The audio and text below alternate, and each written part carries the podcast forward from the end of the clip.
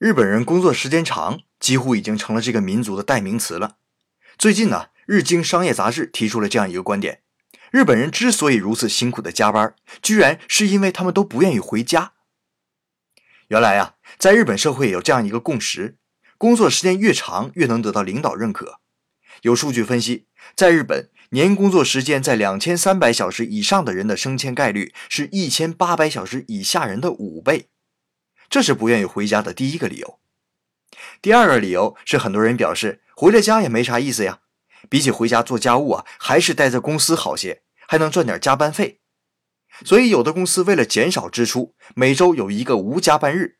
结果却诞生了一批既不愿意回家又没法待在公司加班的无加班日难民。